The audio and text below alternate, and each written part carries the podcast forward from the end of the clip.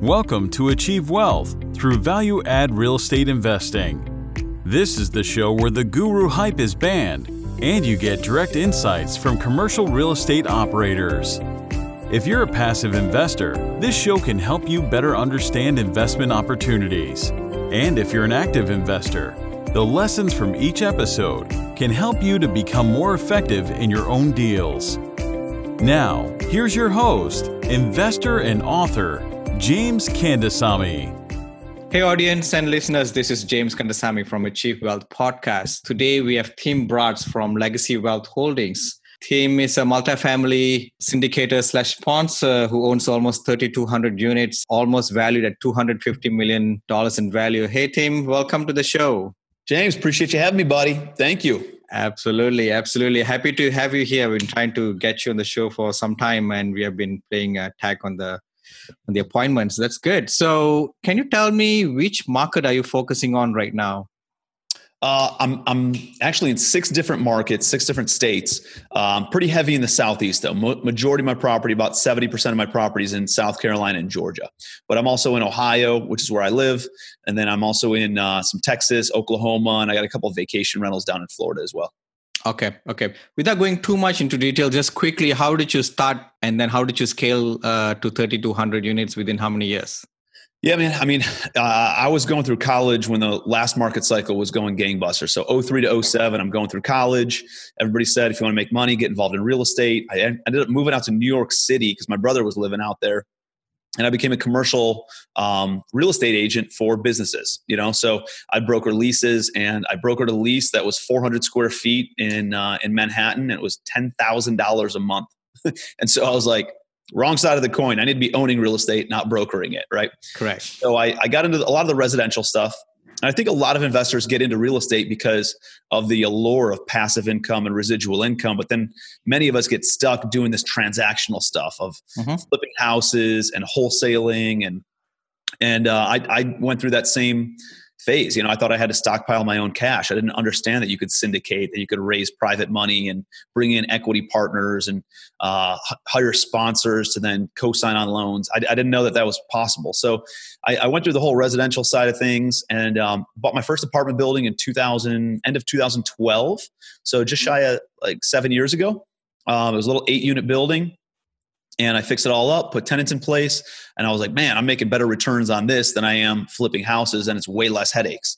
And so I bought another eight unit and kind of built up a portfolio, about 150 units with some partners. That partnership ended up going going bad a few years later. In, in 2015, I ended up liquidating everything, and uh, and then just going back out on my own. And so I started on my own, um, and and just kind of partnered up with a couple of uh, people that, that are just started raising money for different projects. And uh, i partner up with good operators and bring money to those projects and help sponsor those loans. Or i start buying my own properties here locally in cleveland. And um, over the past four years pr- pretty much in august of 2015 i started buying my own stuff. So it's been right at four years now um, I built up a uh, little over 3,200 units, 3,207 units as of today, about $251 million worth of property value. And um, my model is based on the, the residential realm, actually. I buy property um, and I have to be all in for 65% of the stabilized value.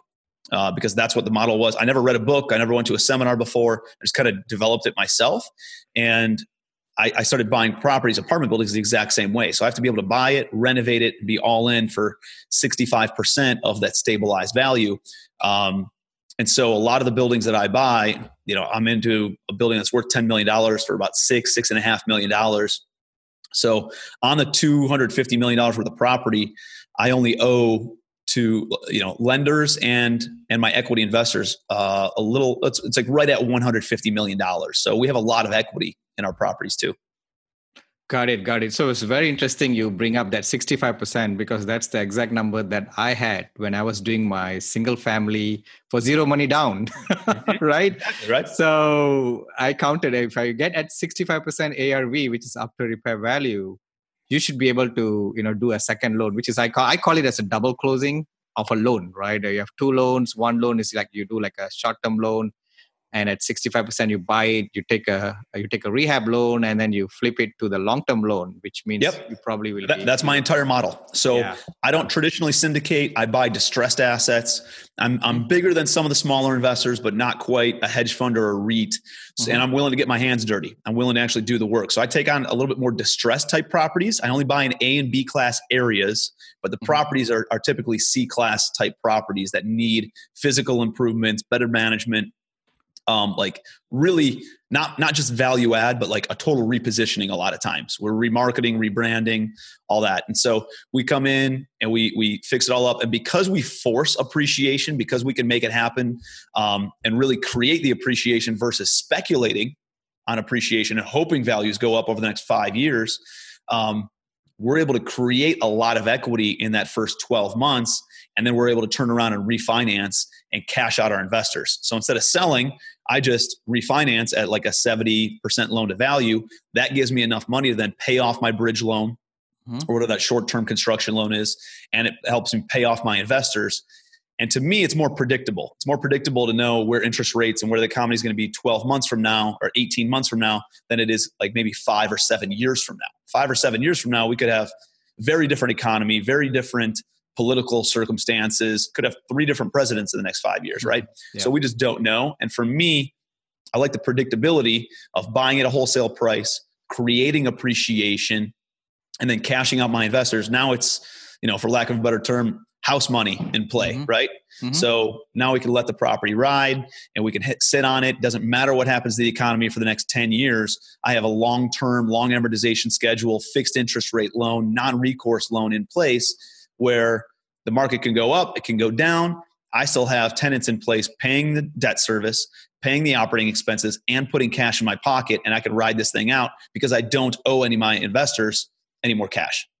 Got it, got it. So yeah, that's exactly the deep value add. That's how how I position it, right? Where you buy at a really good value, very, very low value. You really put all your effort to push up the fast appreciation and then you go and refi it in 12 to you know 18 months, I guess, right? Mm-hmm. what it is. And, and, uh, and, we do some new construction stuff too down in the southeast.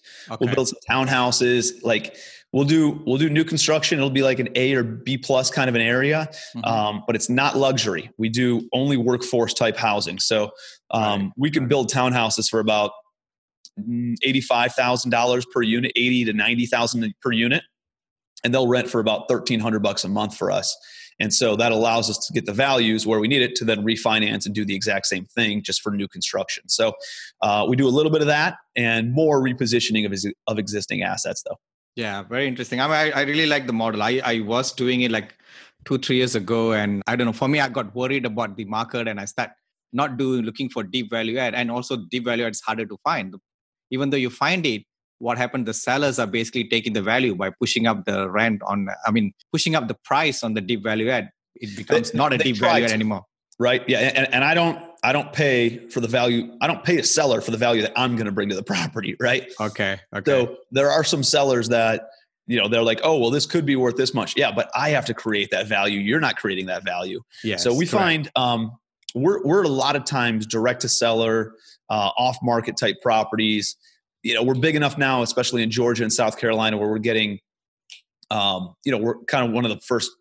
We have the broker relationships where we're one of the top five buyers in town, and you get those deals before they actually hit the market. Um, uh, so, but but in a lot of other markets, I'm not you know the biggest buyer in town so i, I have to go mm. off market direct to seller kind of stuff and we get a lot of our properties from mom and pops who have owned it for 20 30 years or inherited the property they just didn't put any more money back into it. Um, you know the, the, the total debt on the property is very low if at all.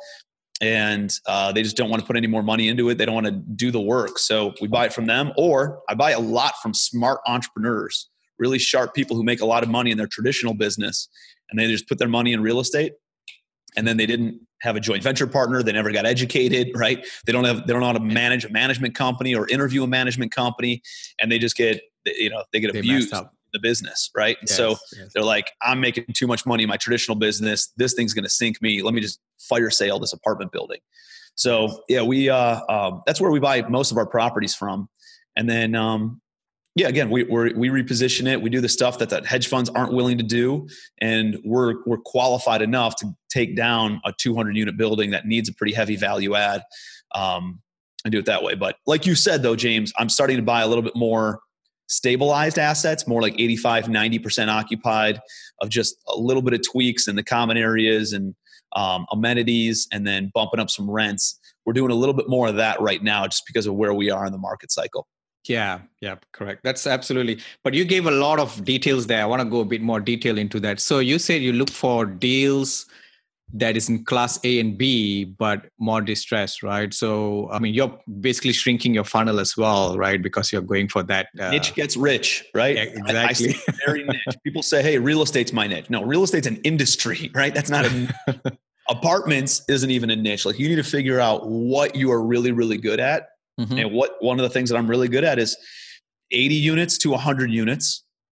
That's distressed. It's bigger. It's it's too distressed for the small guys to get a loan on it because they don't have the the, the background or the um, uh, the resume to go and take down that kind of stuff and and the qualifications to do that because they haven't done it before. It's a big project, big value add, and at the same time, it's too distressed for the hedge funds because they just want to park money and let it sit, let it ride, and let it cash flow from day one. So this is this is my niche. It's A and B class areas, good areas, desirable areas, just distressed kind of properties, and um, we're able to get in there and uh, we have all the financing, all relationships all in place. We can raise the money uh, pretty easily because we've done it because we can cycle our money every 12 to 18 months. I don't have to wait five years to get my investors their money out.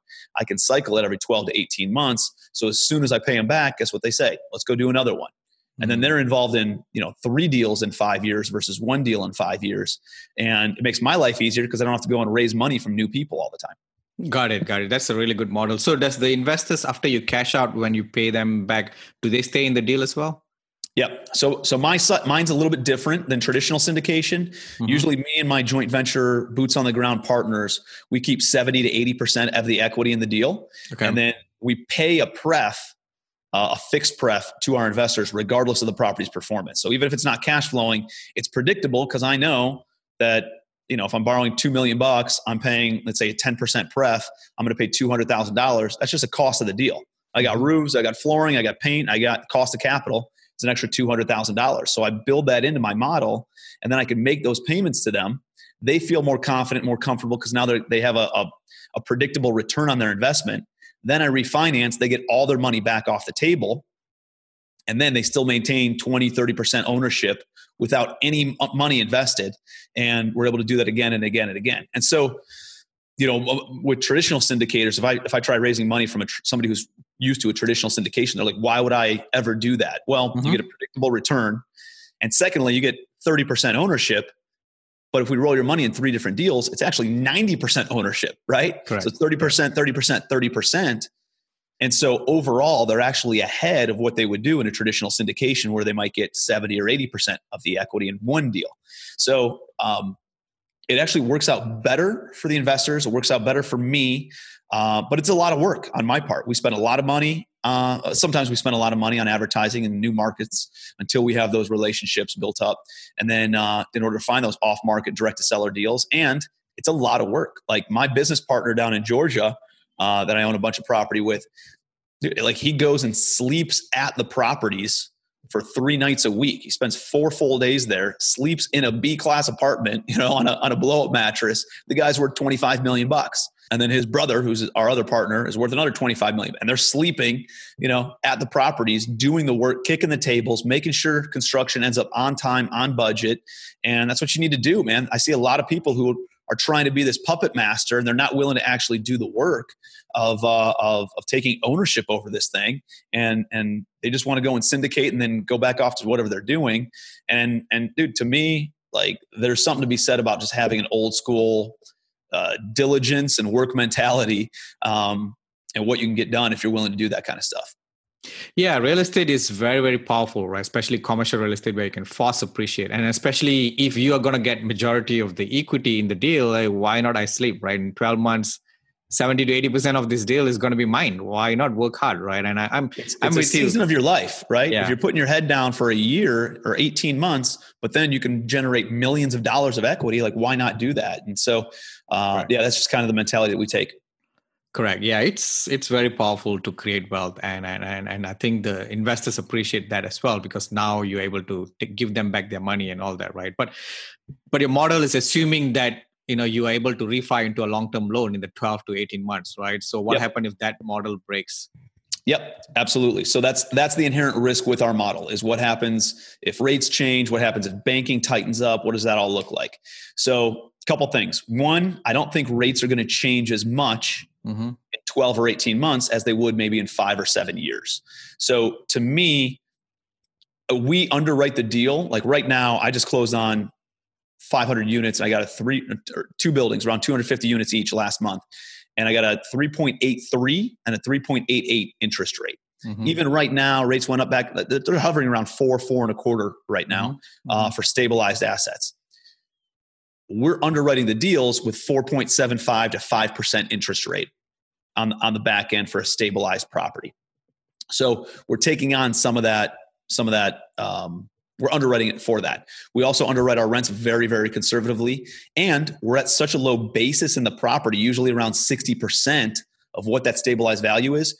We have options. So we can go like Fannie and Freddie are tightening up big time mm-hmm. right now. Yep. Um, that's okay because we're at such a low basis that we can still go over to CMBS uh, commercial mortgage backed security or a, or a life insurance company. And even though they offer a lower loan to value, I'm okay with that because I'm at a low enough basis, I can still cash out my investors.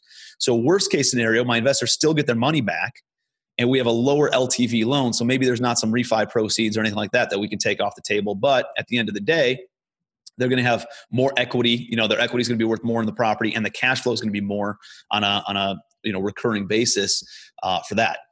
And um, you know, and the other thing is, even if even when banks stopped lending to people in 2009, 2010, guess what? They were still lending to somebody, and it was the people with the big balance sheets with stabilized portfolios. And I have a big enough balance sheet and a, and a stable enough portfolio where I'll be able to get refinanced regardless of of what happens in the next 12 to 18 months. So I'm I'm not that uh, concerned about it. And again, mm-hmm. because our low our basis is so low, we have such such high cash flow on these properties.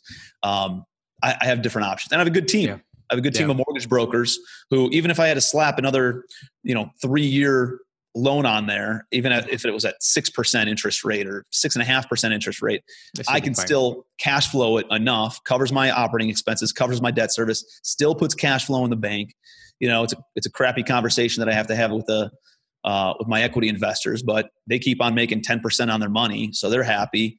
You know, worst case scenario is they get their money back in 48 months, then, you know, it is what it is. So mm-hmm. uh, I, have taken a look at all the downside. I've, taken, I've talked to people with billion dollar portfolios and said, Hey, poke holes in my model. And, um, and that's, that's the inherent risk is what if you can't refinance?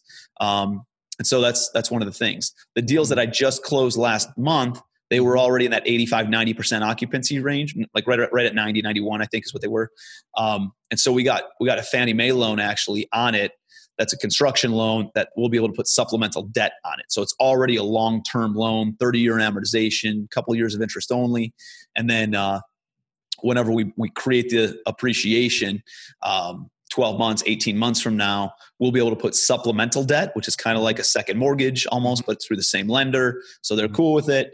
And so the only real risk I'm taking is the interest rate on, on that, that portion of the debt. It's about, I have a $17 million mortgage on it right now. And then the other will be about another $7 million. Um, so the only real rate risk is, uh, you know, I'm at 3.8% on $17 million. Even if the, the other 7 million goes to 5%, my blended cost of capital is still four and a quarter, right? Or, or maybe a little less. So, you know, that's that's one of the ways that we're another way that we're uh, reducing that ongoing risk. It's it's very interesting. Now you're convincing me to do deep value add again. So because it's just so hard to mess up, right? I mean, uh, yeah. I, I, mean, I mean, the construction is where it all comes down to. Yeah, I mean, stay on time and on budget, you're in good shape. But if you don't have a good construction partner, like you can, you can really get burned bad in the, the deep mm-hmm. value add stuff. So you just got to understand what, what your team looks like, what your strengths are, what your weaknesses are. And for me, we're okay with it. We're, we're pretty good at it. And we have a really good construction team. My, my partner in Georgia, man, I put him toe to toe against anybody in the country from a construction standpoint. And um, he can build new construction. He can renovate existing units. And so, and because he's had, he has the mentality of let me go and sleep at the property three nights a week uh, away from his family, away from his five kids. You know, he's willing to take that on because it's again a season of his life. Um, like that's kind of partners that I like to partner up with. Yeah, yeah, hustlers, right? That's that's they will go really, really far in life, and that's what we need.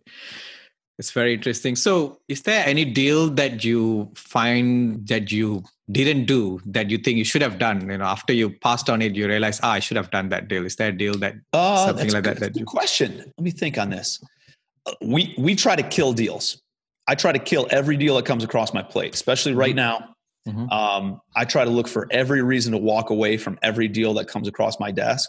Okay. If I cannot kill the deal, then I know it's a good deal, right? And so, you know, are there are there as soon as you're like, hey, well, I think I can scale back construction and make it work. Wrong, wrong idea, wrong strategy. Because mm-hmm. the last thing you want to scale back is the construction of the value add process because then your rents aren't going to hit where you expect them to hit because you're not able to attract better tenants or higher quality tenants and they don't see the value that you're adding to the property. Um, at the end of the day like people are like oh well i think we can make this one work. Now the only way you can make it work is if you go back to the seller and negotiate a lower purchase price because that's the only variable in this equation you know? What rents are going to be is what rents are going to be what the construction budget is is what the construction budget is. The only variable here is the purchase price and and you know you make your money on on the buy side right? Mm-hmm. so um, are there deals that i passed up on that i should have moved on? Maybe but but for me man I, I don't have much of a risk tolerance. I only i only buy stuff that's that i know that is very predictable to me. That's why i don't play the stock market. I can't mm-hmm. control if you know volkswagen there's no control. I can't control yeah. if Elon Musk smokes a joint on public television and the stock drops by 15%. You know, I can't control that. I like being able to control real estate and having very predictable returns for me and my investors. And if there's any sort of, and sometimes it's a gut check, you know, even if everything looks good on paper, but my gut doesn't feel good about it, I'll say no to a deal. It's just, uh, I, have seen enough deals go south. And as quickly as we can build our net worth being in commercial real estate, one bad deal can take out your legs and and wipe you out totally. So I'm just not willing to take on that risk, especially when it's you know takes so much work in order to get to where where we are.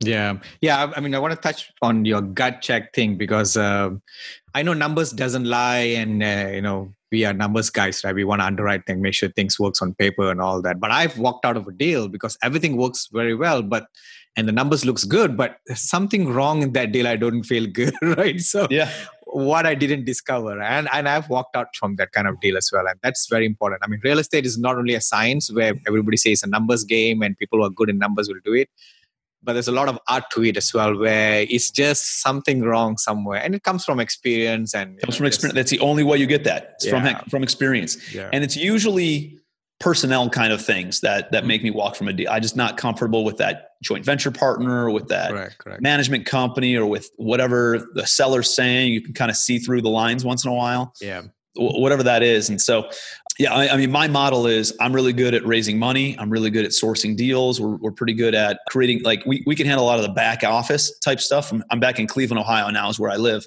And we can handle a lot of the management side of things, collecting of rents, work orders, tenant communication, all that kind of stuff, all the administrative side. From here in Cleveland, we just need a local boots on the ground partner and some local property managers, maintenance personnel. And I always have a joint venture partner locally. And so if that joint venture partner isn't strong enough, then usually I, will I'll walk away from the deal because, I, man, I think it's important to have somebody with mm-hmm. with vested interest, with equitable interest in the deal, who's local to the property, who can go put their eyes on it a couple times a month to keep everybody honest you know, to keep the management company honest, to keep the local property manager, maintenance personnel, leasing agents, and just come in and kick the tables once a, once a month and just let people know that we're paying attention. Because if you don't pay attention, then they take advantage of you. Yeah, it's it's a hard work. I know exactly how you feel in terms of uh, how much hustle and how much detail and how much you have to be on top of the property managers. It's not their baby it's your baby right and there's so Yep. much of details that if you don't ask them they're just going to slack off right Yep. Because, you know they are they are paid differently from what we are paid for and we are the Exactly. owners and it's just a completely a different uh, ownership level that's very interesting so is there any deal that you think after you bought uh, it didn't match from what you thought in the beginning right you thought this is how i'm going to execute it but once you buy you thought oh it's completely different from what i thought and how did you overcome it Yeah, I mean, uh, every deal is a learning experience, right? And uh, you get you get kicked in the or punched in the gut enough times, and eventually you learn, you learn, you learn, you learn. Fortunately, you know, when I was growing my portfolio, I bought my first building in 2012, and I bought it for uh, an eight unit building for thirty thousand dollars, right? Okay. So I'm in Cleveland, Ohio, buying units for four thousand dollars a unit. I put another, I don't know, fifty grand into it. So I'm all in for ten thousand dollars a unit, and uh, and it's hard to lose, right? And so in 2012, 2013, 2014, as I'm growing my portfolio, while I'm going through these learning curves, the market's getting better, and that was able to absorb a lot of my screw ups early on. So I Mhm. still made money on every single deal uh, that I did, even though I was learning on a lot of these things. Um, there's only one building, a 44 unit building that I bought about two, three years ago, maybe, um, that I've lost money on. And uh, it was one of those things. Hey, I saw all the leases, I saw the rent roll. It was 80% occupied. And um, I bought it from a guy that I know, somebody that I actually know. And so I bought 44 units. And he's like, Yeah, man, 80% occupancy. Great, man. I'm going to come in, I'm going to renovate the last, whatever, nine units, turn those over. Uh, I got a local team. He was out of state, so like my team can come in, clean it all up, clean up the, the common areas. I think I could make three hundred thousand dollars on this thing in the next twelve months, uh, pretty easily, and it'll cash flow a little bit in the meantime. So I buy it, and I find out it's only twenty five percent economically occupied. okay. So there's thirty three or thirty five tenants or something in place, and only eleven of them are actually paying rent. correct And so I learned my lesson there. You know, don't it's it's not about occupancy, it's about collections. collection And so going in and and this is a buddy of mine, right? This is somebody I've known for many years and uh you know, grab dinner with him, his wife, my wife, and and uh, uh not a lot of times, but a few times, and uh close enough where I'd call him a buddy. And all of a sudden he sells me a building, tells me it's 80% occupied, doesn't tell me it's only collecting 25%. And then all of a sudden, I had to kick out 25 tenants, 24 tenants, and turn over 24 additional units. So imagine what that cost does now to uh, the $300,000 I thought I was going to make. And this was this was one of the only times I sched- like I, I brought an investor in and he wanted 50, 50 of the deal. Let me bring the money. You you do the deal. Okay, cool. And um, I ended up stro- stroking a check for about $35,000, $40,000 when it was all said and done. And I could have gone to that investor and said, hey, man, you want to, like, I need 20 grand from you. I'm putting up 20 grand of my money. We're selling this thing. It's a pain in the butt. We're going to lose money on it, but, you know, we got to get rid of it. And that's part of the deal. And instead, I stroked the entire check, gave him 100% of his money back. And because he didn't make a return, I gave him equity in another deal of mine without him having to put up any money, just kind of soften that blow. And so I think when you do the right thing by your investors, uh, word spreads. You know, he says great things about me. He wants to invest in more deals with me and stuff now. And you just do the right thing, knowing that there's always another deal, there's always another opportunity. Um, that one we could have held on to the property long term and let it cash flow. That's a cool thing about buying apartment buildings. You can really screw up, and if if you had to, you could hold on to it, manage it, let it cash flow for the next 10 years, and eventually you'll actually make money on these things, right? Even with that big of a screw up. Yep. Um, but for me and where my long-term vision is and, and my team and everything else, it was just more of a C-class type property. It took up too much management and too many headaches. It wasn't big enough. We couldn't really scale it. So um, we made just a business decision to sell it and to eat that eat that loss. Um, but it's the only it's the only building I ever lost money on, and uh, now we've gone through pretty much everything, and we've gotten kicked in the crotch enough times where we know what to look for um, across every building. Like it's very hard to pull wool over our, our eyes unless it's it's like grossly fraudulent on the seller's part. So. Um, We've uh, another big thing that that I didn't know early on that I wish I should have done. That's always a consistent issue with every building we've ever bought is um, is like the the plumbing and the drain tiles leaving the building. It's always one of those unknowns. So now we spend, you know, three to five thousand dollars to scope every single drain line in every building that we uh, put under contract to ensure that there's not going to be this massive plumbing bill, um, unexpected plumbing bill once we buy the property. So that's one of the things that's been a big deal, you know, and, and then just verifying collections, like those two things from a financial due, diligence and a physical due diligence perspective, like those two things that we've dialed in now. And uh, we always did everything else. We always inspected the roofs and every unit and the electrical panels. And, you know, uh, um, one of the other things that I, that I didn't do early on that I do now uh, and we've done for many years now, is I used to only walk the vacant units and and the uh, uh, the common areas, right, and the mechanical rooms. And then all of a sudden, you realize that not everything like they're not showing you all the vacant units. There's other vacant units that they're telling you are occupied. They just didn't want you to see them. Um, and they're like I bought buildings where tenants were turning on and off their their faucet with a wrench because there was no there was no actual faucet, right? Wow. Uh, so you don't realize a lot of that stuff early on when you're a dumb kid. But um, I've been through it all, man. been through everything. We walk every single unit on a 500 unit apartment building. We will walk every single unit and yes. we'll put a, a, report together on every single unit. It's a one page, just kind of condition report. We'll take, you know, 30 pictures of every single unit. We put it all into like a Google Drive or a Dropbox folder. And that way we have all the information we could ever need on this property. We're not relying on our, on our, um, uh, on our, our memory to look up all that stuff. It's all there. Our contractors can see it during the entire due diligence period, all that stuff. And so, um, I, I, think everything's a learning curve, right? I yeah. think you learn you learn from everything, and uh, the, thing in this business though is like if you can get past all those learning curves, if you can get past some of those losses and some of those getting punched in the stomachs, um, eventually you got your process is so dialed in like they can't pull wool over your eyes that you cannot lose on deals right? And that's why we walk away from a lot of deals that we do because they're wait, they're waiting for somebody who's who's an idiot who doesn't know what they're doing to come in and buy their property uh, and overpay for it or not do the due diligence that they're supposed to be doing and all these other things. So, um, but but eventually you know what you're doing enough where your risk is so minimized because you've done all the due diligence on these things. It's a very predictable business at the end of the day. Like you said, it's all about numbers, right? Yeah. Yeah, I mean it's it's crazy nowadays, right? I mean, uh, with the market being as hot as right now with so many people looking for deals there's so many bidding war right? So what what nowadays the the smarter thing that a lot of brokers and sellers are doing they say day one hard money right? Now they lock you in right? So you go into a bidding war you pay this huge amount of hard money and sometimes they don't even give you early access right? So now you're locked in. You can find thousand and one things and you're you're locked in right? You you can't no, yeah I, I, don't do that stuff. I don't play that game. Yeah, um, yeah.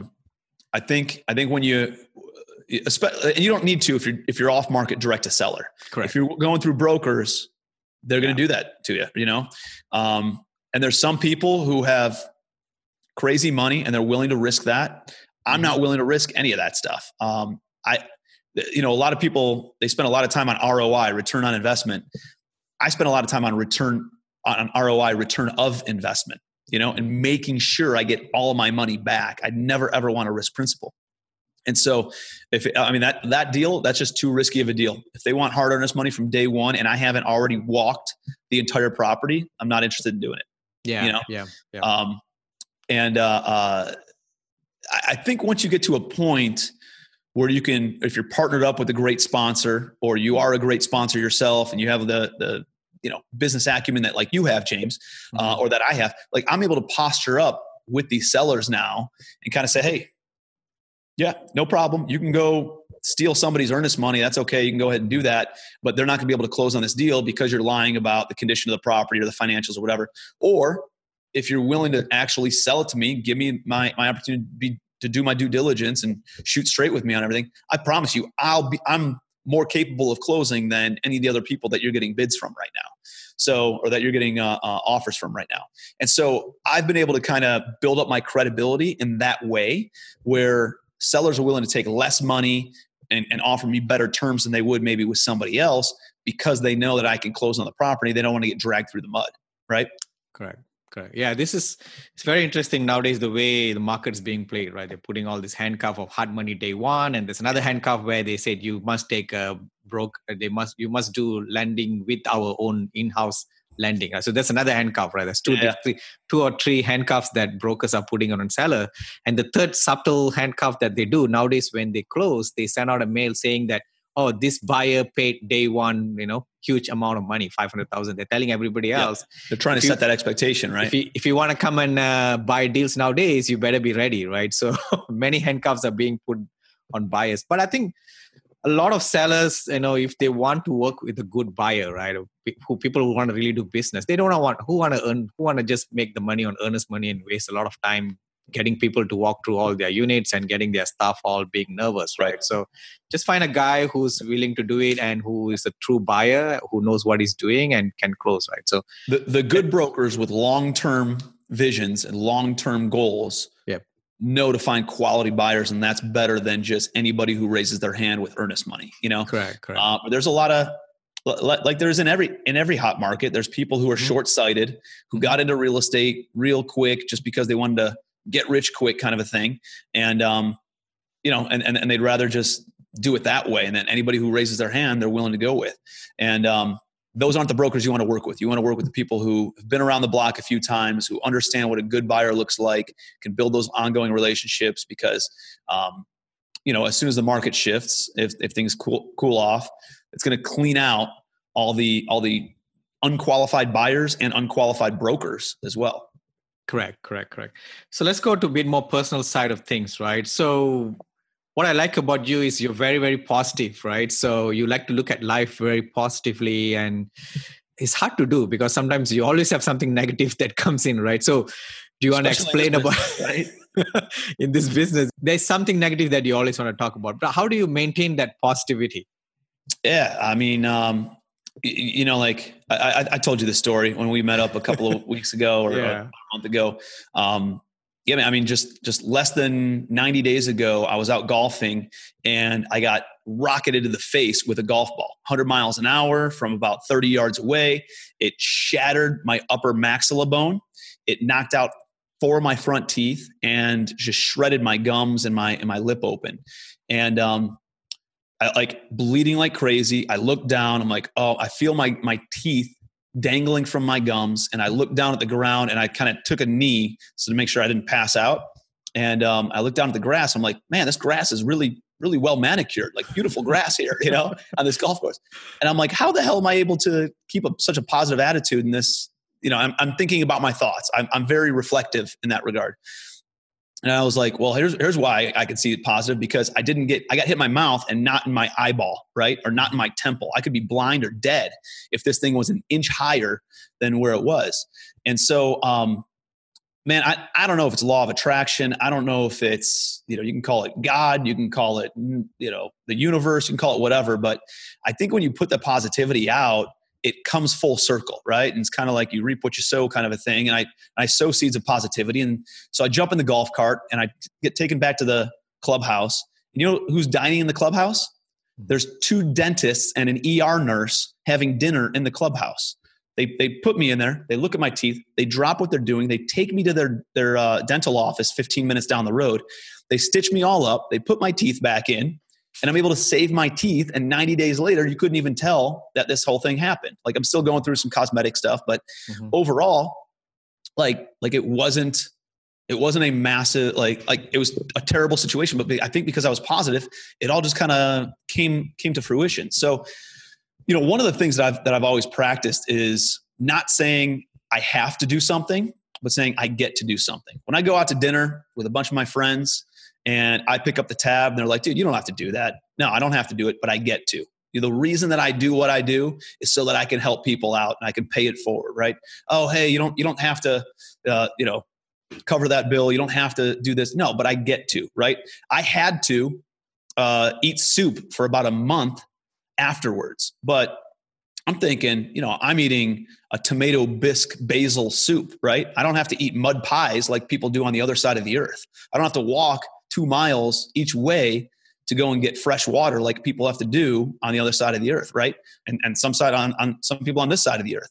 Like I get to eat soup, right? I get to eat something that's a bisque that has basil in it. Like, are you kidding me? Like, there's people who would kill to be able to eat that kind of stuff. And you know, I, I didn't have 14 teeth knocked out. I only had four teeth knocked out. And I think when you just compare it and you put it in in that type of perspective of, man, it could have been way worse you know like the situation could have gone and and there's still people even with me with my teeth dangling from my mouth being in that circumstance i'm still in a better circumstance than a lot of other people who don't have any food who don't have any shelter who don't have any clothes who don't have any support. They're they're you know being trafficked by like human trafficking like all that kind of crazy stuff right?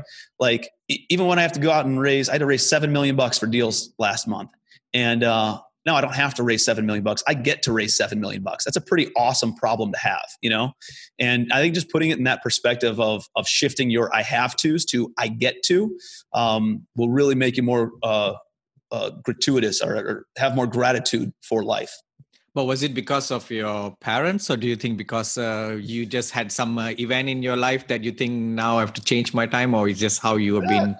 yeah, that's a good one? question. I, I, my mom's always been very positive. My mom's always been, hey, you know you have something else to compare it to right? Like compare it to this compare it to that. And i think that's probably what planted the seed of always looking at it from yeah you're right i guess it could be way worse right? It mm. could could have been um, totally different circumstance or or you know uh, if that's a, she always used to say, Hey, if that's your biggest problem today, you you got a pretty good life, Tim, you know?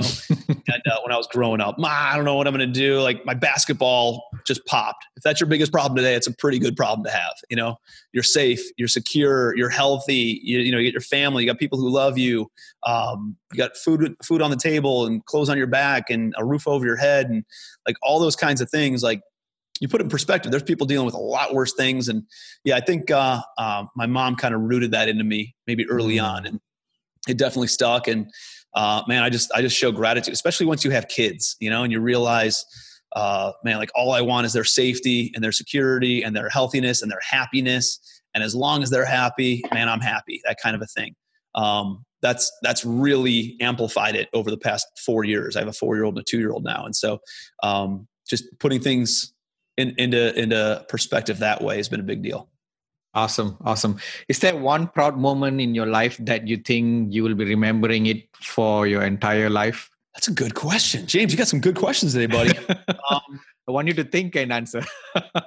yeah, I, it, you know, I mean, I mean, is there one one proud moment that you think, yeah. ha, I, I, you know, at the end of your life, you're going to say that I'm really, really proud that I did that, and it's going to be, you know. Yeah, I, I, I don't know if it's one specific moment, but maybe just like kind of how I live my life. Um, okay. I, I, I try to do it on a daily basis, right? And maybe it's not something profound. Maybe it's not something that's like one specific thing that was a catalyst. Mm-hmm. Uh, you know, I'm, I'm driving to the office today to come and talk to you, and some dude cuts me off. I'm like, dude, he maybe he's got maybe he's got some priorities or something going on. I don't know what other people are going through, you know, and mm. for me mm. to judge and get pissed off because somebody cut me off, why would I do that? Um, I, I, think, uh, uh, really, really, uh, I'll tell you if there's a really proud moment once my kids grow up to be decent human beings, you know, mm. and making sure that, um, I, I want to live my life as an example of what an exceptional life can look like.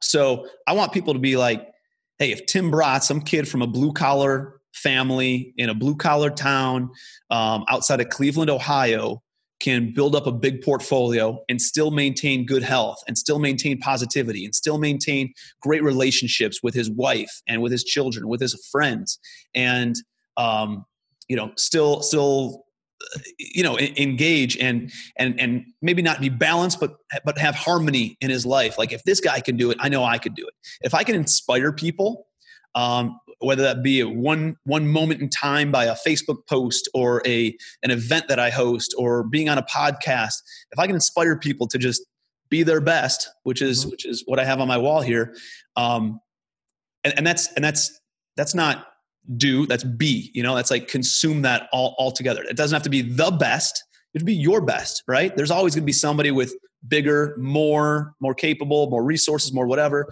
um, you know, I, I don't think it's healthy to compare yourself to other people, but to compare yourself to yourself and making sure that you're advancing um, on a daily, weekly, monthly, annual basis uh, is a big deal. And so, I mean, I, I think I just try to, uh, you know, make my kids proud, make my mom proud, make my wife proud, make my friends proud, inspire other people, and um, and I try to do it more in a daily activity versus just do it one time and, and look at back that one that one moment. Um, you know, try to give back and try to like I, I had suites to the Cavs games uh, when LeBron was here in Cleveland. All right, and uh, so what was that? Two years, a year or two ago, two years ago, I think. Right. Mm-hmm. mm-hmm. Um, no, it was last year, I think. And so last year, uh, I had a suite to the Cavs game. I got the entire series for the first um, uh, uh, series. I, I, forget who they're playing, but essentially, when you buy a suite, you get it for the entire series, however many games they play at home. And they played four games at home. And so, wow. you know, the first game I went to, I brought some business partners and uh, mm-hmm. was able to pay for the suite that way. And then, um, and then the second game, I brought some family. And then the third game, I'm like, hey, I was excited to go, but like not as excited as I was maybe the first or second time. And I'm like, somebody else deserves this more than I do because I've already had this experience, right? Like, how can I pay this forward? And so I posted on social media. Um, I got a suite to the Cavs game. I have 18 tickets that I can give away, a couple parking passes, stocked with food and drinks and whatever you guys want. Like, does anybody know of a family or a few families that I can give these tickets to that maybe wouldn't have this experience on their own, but but really deserve because of how good of a of, of people that they are? And man, like it got it got so much momentum it got so many shares and then the news picked it up and came did a story on it. And i had about five or six hundred applications that came through for people nominating other people to to get tickets to this this Cavs suite. And mm. so um, really really it was actually it was really hard to break it down and find essentially I, I found four or five families i think of five families at three four tickets a piece that i gave the tickets to. And um, it was pretty easy to narrow it down to like 25 because I, I, wanted somebody who had maybe faced adversity, overcame that adversity, and then found a way to pay it forward. Not just mm-hmm. overcoming it, but actually paying it forward and create, creating a difference. And so, you know, there was there was one girl whose sister died of an mm. accidental mm-hmm. overdose of drugs, and mm. now this her this this girl who's still alive, her younger sister, um, goes around and speaks at different schools about opioid problems and drug problems and how to um, you know overcome that and different resources to, to plug into uh, for that you know? And so i'm like wow this girl's at the age of 16 years old making an impact on the world. Like she deserves some tickets. There was another um, gentleman who lost his daughter to a congenital heart defect. She was three years old you know and loses his daughter to this congenital heart defect. And instead of like i mean i can only imagine how dark of a place he must have been in.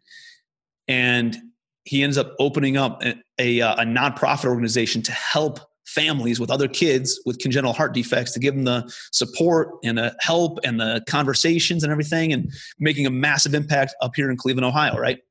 This guy's such a good guy. I give him the tickets and he gives them to one of the people that, that are in his nonprofit, you know? Mm. And, and it's like, man, these people are just amazing individuals, you know? And so, uh, uh, I found five awesome families like that that we were able to give the tickets to, and like doing stuff like that really makes me feel good. And what's even better is that there were 500 people who I was able to create a catalyst by, by doing this. Uh, who now 500 people are are thinking in a positive way about people who make a positive impact on their life. You know, mm-hmm. and just that positive ripple effect. Um, that that's created, I think, is really, really powerful, and, and it was really, really cool to see. Yeah, yeah, that's that's what I when I talk to you, I get very inspired because it's not about the portfolio of real estate or what, right? It's how you look at life and how you look at things, right? It's yeah. how you think positive, and that's what that's the most important uh, when I look at a person, right? So that's yeah. really awesome. yeah, and you do an awesome job with it, man. I mean, and you realize that it's not it's not the portfolio, it's not the money that's noble. It's what you can do with the money. Correct. That's noble, correct. and and Absolutely. utilizing it for for good. Like I could afford a, a really expensive, fancy, exotic car, and I drive a $20,000 Jeep just because I don't really care, right? I know that there's a bigger impact I can make by being a better steward of my capital, putting it in more deals, or paying it forward um, in ways like that. So yeah. uh, I get more fulfillment from that than from maybe driving something fancy. Yeah, but. it's even for me. I can't really imagine driving an exotic car because I really do. I really need it. I mean, Yeah, at the end from. of the day, it's like it'd be cool. I would rather just go rent one, you know. Yeah. And, rent one. I, I, know I'd have buyer's remorse. I just know myself personally, uh-huh. and I know that as soon as I bought it, I'd be like, I don't really need this, you know. Yeah, yeah. And um, you can't really drive fast. Say, and, and here's the thing: like, I like watches. You know, I like um, clocks. I like taking nice vacations. I like traveling. Um, first class. You know, like I like that kind of stuff. I like making memories mm-hmm. um, and traveling the world. I, I love all that. So that's where I get my my my my drive from. You know, on on making a lot of money. You know, for other people. They like fancy cars. They like fancy houses. That's okay. Uh, I got a good buddy, man. He he drives a Rolls Royce and has a multiple hundred thousand dollar watches. You know, but I know he doesn't do it for flash to impress other people. He does it because when he looks down at his watch and he when he gets into his car, he he always sits back and he's like, "Man, I had to overcome some adversity. I had to go through some shit in order to get this watch, in order to be able to afford this car. And I've had to grow as an individual, as a person, and make an impact on enough other people's lives positively that then the universe came back and gave me enough money to be able to afford this car and afford this watch. And, and so I think it, it, depends on perspective. And if that's how you look at it, I, like I, I have nothing against people who have fancy, nice things, material type things, because I know he's one of the most giving people that I've ever met as well. And so it just, uh, uh, yeah, man, it, it, it's perspective, I guess, yeah, right? It's perspective. Yeah. Yep. Awesome, Tim. So why don't you tell our audience how to get hold of you? Yeah, I, I, mean, I'm I'm pretty active on social media. Find me on Facebook, Tim Bratz. Uh, I run my own Facebook account. You know, it's not somebody else running it. Uh, I do some education stuff on how to get involved in apartments and, and, things. But hit me up with with a message there if you're looking for formal education. But I give a lot of, away a lot of free content, a lot of free insight, and try to provide a lot of value on social media and stuff. So just connect with me on Facebook. That's going to be the best way. And um, yeah, man, James, I appreciate all the value that you give and all mm-hmm. the value that you create and all the content that you put out there. And uh, man, you're you're creating the ripple effect yourself on, on making a positive impact on people's lives. So appreciate yeah. you too, brother. Yeah, absolutely, absolutely. Thanks for coming on the show. It was really a very inspiring show. I'm sure for me and for my listeners, and everybody's going to be enjoying it. Appreciate it, brother. Thank you so much. All right, bye. That's it for this episode. If you'd like to learn even more, check out James's free audiobook. It's the audio version of his best-selling book on passive investing. You can get the audiobook completely free, along with other valuable resources, by visiting www.achieveinvestmentgroup.com forward slash free audiobook. Also, be sure to join our Facebook group too. To find it, just do a Facebook search for Multifamily Investors Group. Thanks for listening. Join us again for another episode next week. See you then.